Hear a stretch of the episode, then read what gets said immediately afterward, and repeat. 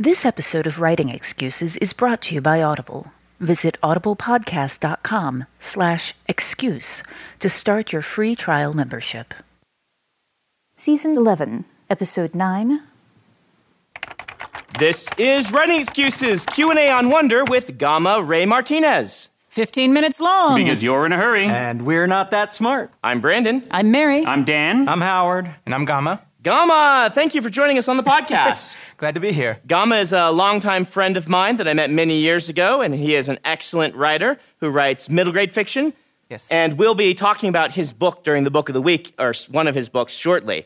And we are here live also at Life the Universe and Everything.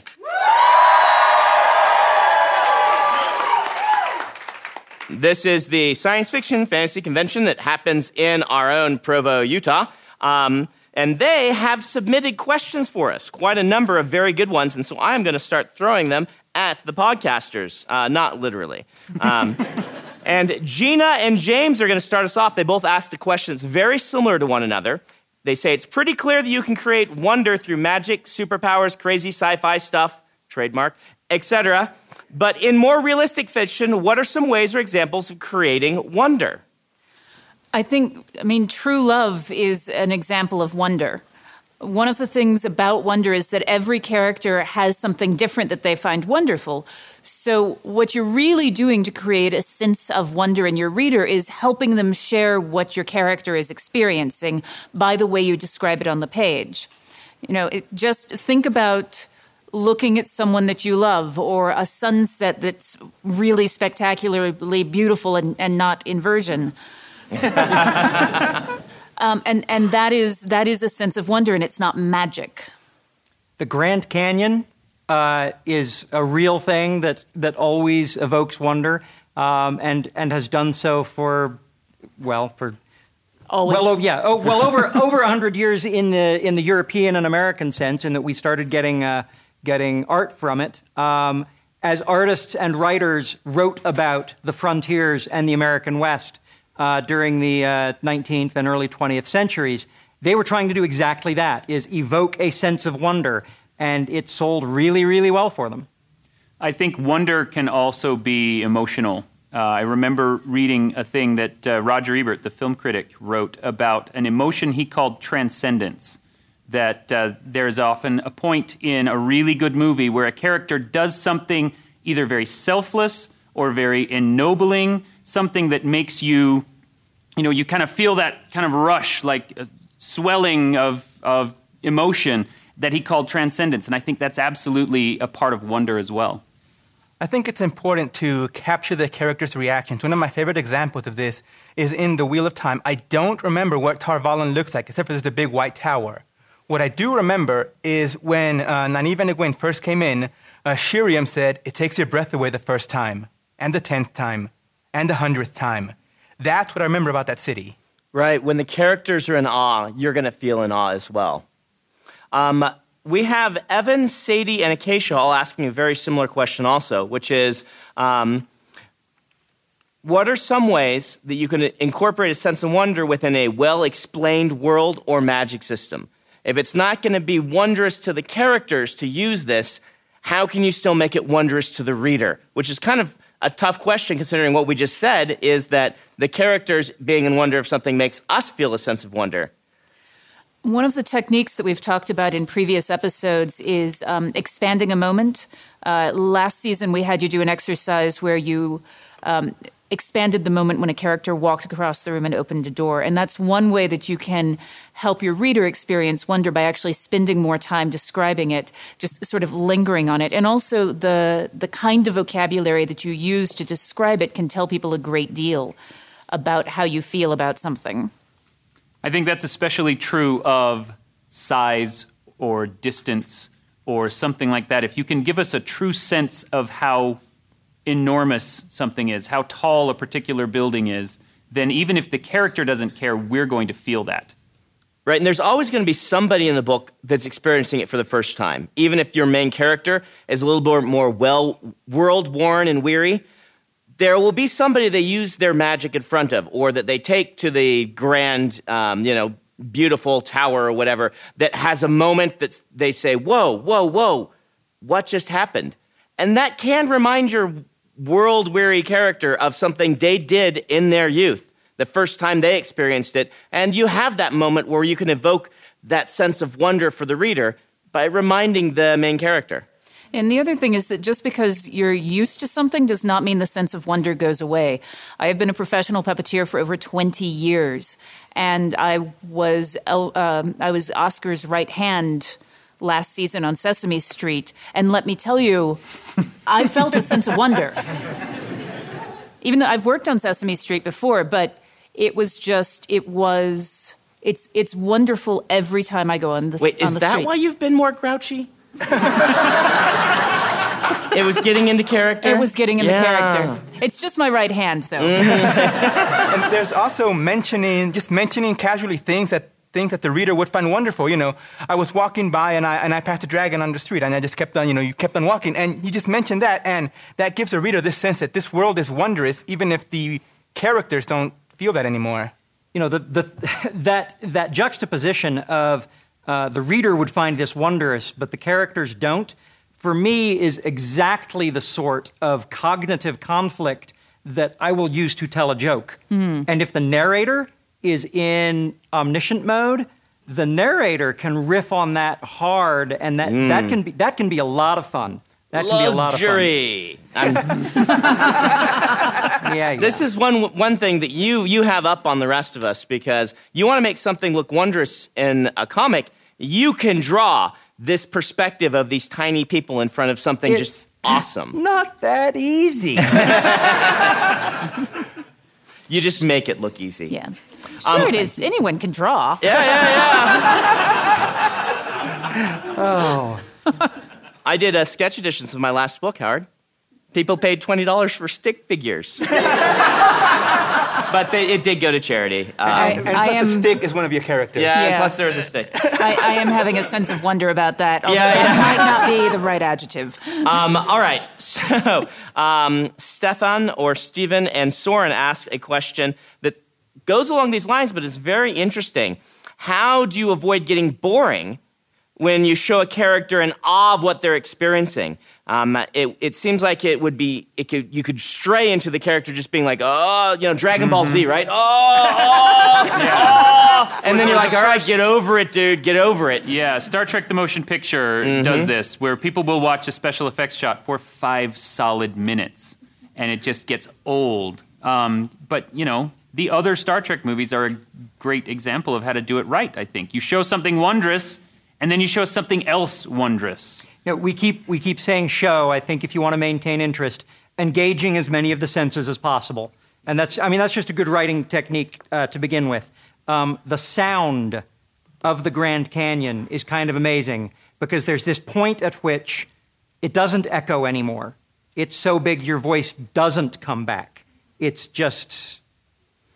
Now, I'm going to put on record that Dan said in this podcast right now, the, the quote, the other Star Trek movies do this well, which I'm going to translate into Star Trek five. Dan saying is a great example. Is more wondrous than Star Trek one? Absolutely. That's just because of Shatner's ego. Which is a wondrous thing. It is. It really is a wonder to behold. It really is. Um, I'm gonna. There's one question here that I'm gonna give a one-sentence answer to, and then we'll go to the book of the week because I've got a great one for this. Uh, Jonathan asks, "How do you give a sense of wonder about gods that are also slaves?" Um, this is a very specific question. It seems like something you're working on. I'm gonna point them toward N K Jemisin's um, "The one hundred thousand Kingdoms," which is a fantastic book about gods who are also slaves, and it is a great role reversal and has the wonder involved. And those gods that are that have been enslaved is like a major driving factor of that book. Uh, so it's a good example of doing this the opposite way. You know, it's instead of basking in the wonder, the little minutia of interacting with these things that you know are much bigger than the story um, is very wondrous. Um, but let's go ahead and stop for the book of the week. Gama, will you tell us about um, Shadow Guard? Uh, Shadow Guard is a middle-grade fantasy, which I described the short version is like Harry Potter, if Harry Potter had the literal soul of a guardian angel. Mm. It is about a kid who goes away to magic school and suddenly he starts remembering things he can't possibly know. Like he remembers the creation of the universe. He finds out eventually that uh, there are these orders of uh, what I call Faerun, but they're basically angels, called the Shadow Guard. Their whole purpose is to watch over demons who are imprisoned. A dark wizard tried to release one. Uh, the main character stopped him, but the wizard had already gathered his power, so cursed him, the human flesh, for one lifetime with that power. So that is this kid. He's trying to figure, because he's no longer watching over the demon, the demon is getting free. So he's trying to get back his memories, trying to get back his power to fight this demon because there's no one else who can. Awesome. Yeah. Um, that sounds great. And the, the name you write under is Gama Ray Martinez. Yes, that's correct. And they can go to audiblepodcast.com slash excuse. They can start a trial at Audible and download Shadow Guard and kick off their their their thirty-day trial. It's uh, narrated by uh, Adam Verner, who did a fantastic job. All right. So we're going to go back to our questions. There are known steps to dealing with loss: anger, denial, grief, acceptance. Are there steps in wonder, excitement, discovery, fear, boredom, question mark, or is it self-sustaining? Dan Allen. Oh, I thought you were asking Dan. I'm going to let Alan answer that one. So you're you're asking for the the stages of wonder? Yeah, that's what that's what he's asking for. He's asking, are there stages of wonder? Oh, um, holy cow, cool, wow, uh, and meh. I, I, I, I What you're talking about is how the character is responding to a thing, and uh, the reason I don't have a good answer is because we we all do it differently. If we all did it the same way, in the same order, with a pattern, uh, it, it it wouldn't be interesting. I I think, see, this is one of those things that I'm like, I, I think that there probably actually is, I'm going to disagree with Howard, I think that there probably is a general order, which is that, that the first thing that happens when you see something that is overwhelmingly awesome, that there is disbelief. Um, then there is awe. Uh, then there is an attempt at understanding. Uh, and then there is an internalization of the awe. But I've just made that up on the fly. And I don't know if that actually holds. Oh, I, that sounds real. That sounds good to I me. I think that would work. I also think that you could do that where every stage is the word what in a different intonation. A number of years ago, I went uh, snorkeling with whale sharks, and they, they first told you, all right, the the, the fish is about uh, ten meters long. And I was like, that's as big as this boat. And when eventually we got in the water, and I looked at them, and initially my mind rejected. I was like, nothing can be this big, and it's just, it's right there.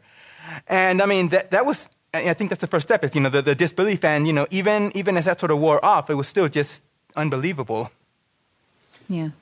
So Scott asks, does wonder come more from the style of prose, the pace of the plot, or the type of setting and its description?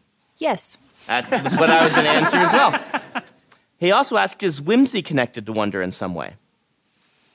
Hmm.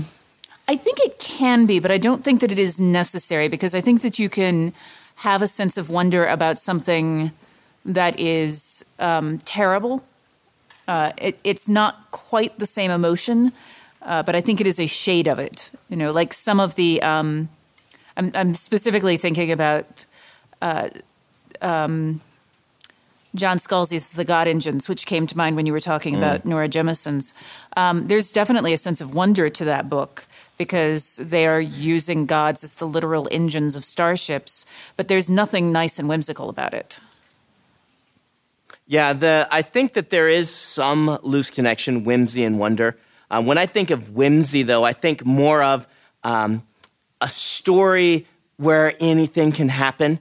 Um, rather mm-hmm. than the characters being in awe, it's more like this Alice in Wonderland sort of sense of, we're just going to go from whimsical adventure to whimsical adventure, and then we'll pop out at the end and we'll be fine.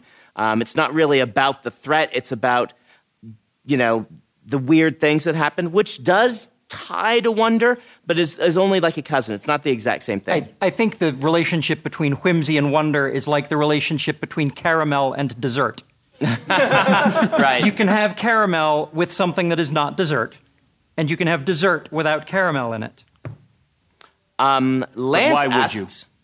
How should you, or should you at all, foreshadow wonder? Now, this is an interesting question, because in future uh, months, we're going to be talking about, like, horror, where you really need to have some good foreshadowing and lead up. Part of the, the horror aspect is this building toward it, this uh, this sense of dread that something terrible is coming. Uh, can you do the opposite, a sense of growing excitement about something wondrous coming towards you? I think that a lot of wonder, I think you do have to do setup for wonder, but I'm not sure that it's exactly foreshadowing, because mm-hmm. part of part of what is one with with wonder uh, as a the elemental subgenre is that there is a, a sense of surprise and discovery. So to a certain degree, I think what you're establishing as you're coming up on something wonderful is what is normal, um, so that when the thing that comes in is, that is wonderful happens, you, you've got something to contrast it against. We used the example of the uh, uh, Star Destroyer and the Death Star in Star Wars uh, repeatedly in talking about wonder, and I would argue that the Star Destroyer is a foreshadowing of the sense of wonder yeah. you're going to get from the Death Fair Star. Fair point. Mm-hmm. Yeah, I would also point out uh, the novel Contact, or the movie Contact, which is really kind of one long, slowly escalating sense of wonder, you know, where first you get a, a signal from aliens and you start to wonder what it would be, and then you get to find out what it is, and it's a cool plan for something, and then you get to build it and see what it makes, and then you get to find out what that thing does, and each one kind of foreshadows something even cooler is coming than what you just learned. I think another good example is the beginning of the movie Gladiator. Um, Maximus says he's never been to Rome, but he goes, the rest of the world is cruel and dark. Rome is the light. And you see this sense of wonder in him regarding that city.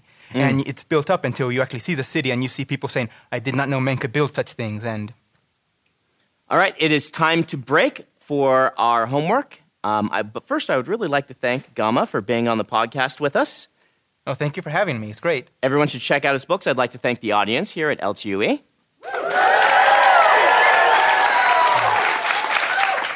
One woman was so excited to clap that she dropped her laptop. So um, I am going to give the homework here. One of the questions talked about, in fact, several of them took different tacks on this, which is how can you have someone who is world-weary and knows a lot about the world still experience a sense of wonder? So what I want you to do is try to do this contrast. Have a character who is not necessarily in awe of some aspect of the world, and find a way in a story or scene that you can evoke a sense of awe in the reader, whether by doing what I talked about, hearkening back to the, the character's first experience, or just having them blow it off, but the reader say, wait, this is awesome.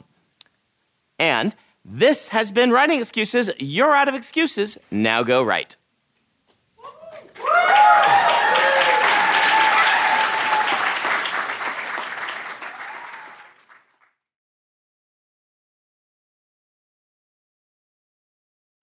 If you aren't familiar with Locus Magazine, they're a long-standing and respected website, magazine archive, and resource for science fiction, fantasy, and horror. Basically, they're the industry magazine for our genre. They also run the annual Locus Awards, a top-tier award that recognizes new, diverse, and excellent voices in speculative fiction. They tell the storyteller's stories through author interviews, book reviews, curated reading lists, international industry news, obituaries, and more. Locus has meant a lot to me, both personally and professionally. In my career, I've been interviewed by them, and I've also turned to them as a source of understanding who is involved in the industry. Locus is holding their annual fundraising drive to keep their doors open, lights on, and future bright. I'll be contributing to their crowdfunding campaign by donating a cutscene, some original art, and a couple of other things like, do you want to do a one-on-one chat with me? So join me in supporting Locus.